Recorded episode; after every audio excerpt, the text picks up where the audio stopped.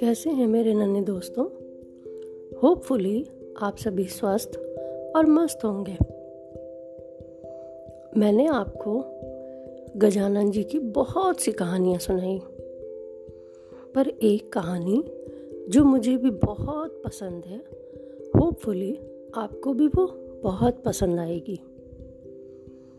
तो चलिए, जल्दी से शुरू करते हैं अपनी ये मज़ेदार सी स्टोरी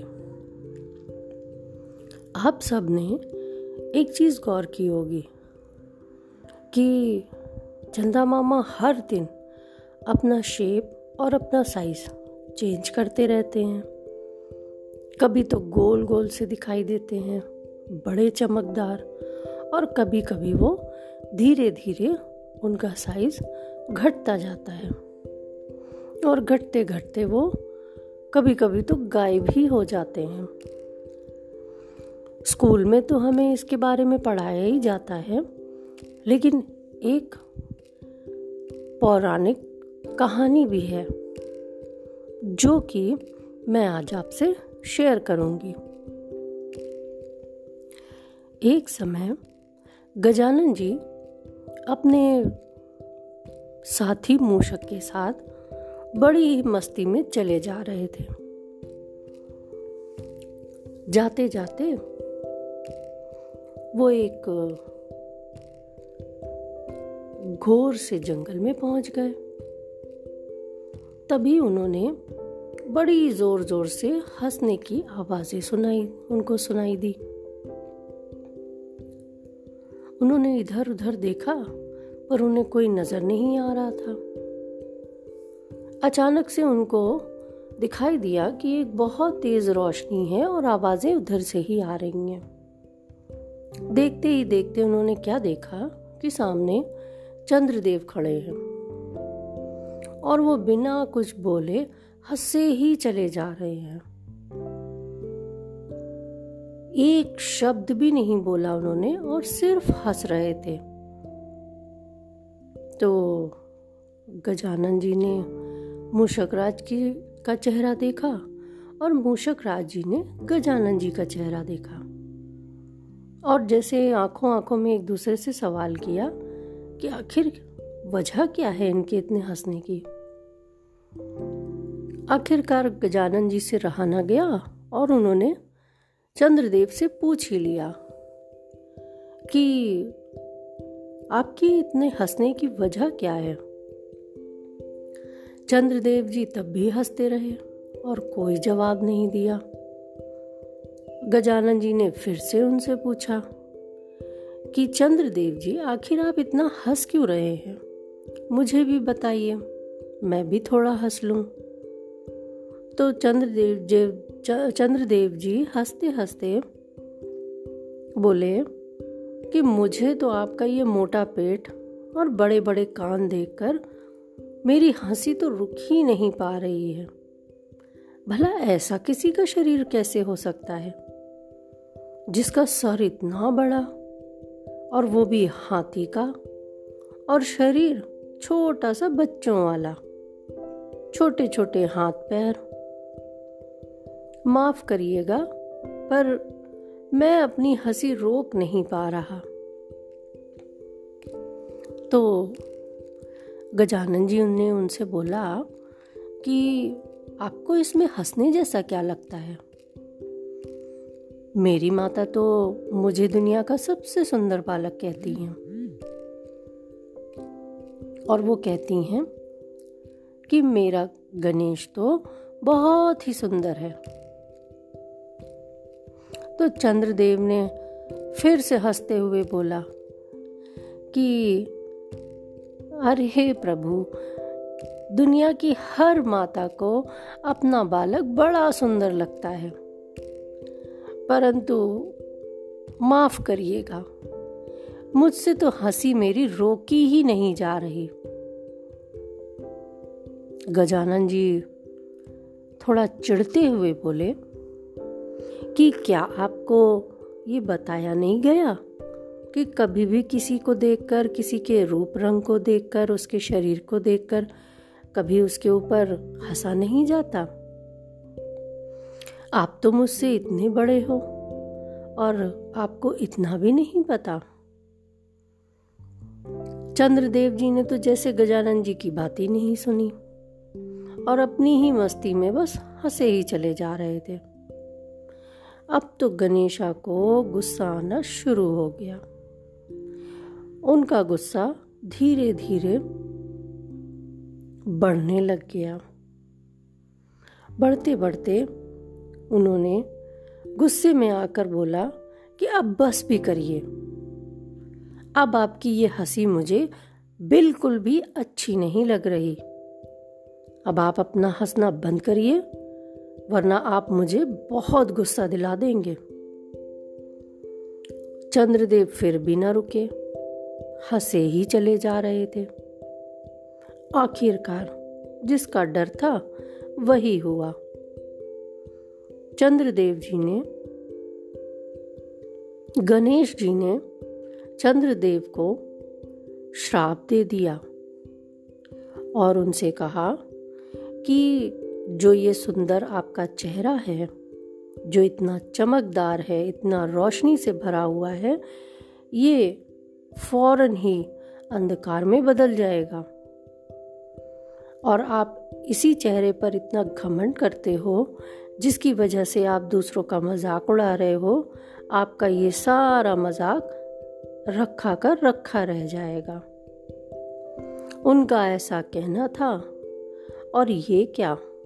चंद्रदेव की तो सारी चमक ही गायब हो गई। और उनका चेहरा मानो कोयले के जैसा ब्लैक हो गया, एकदम काला।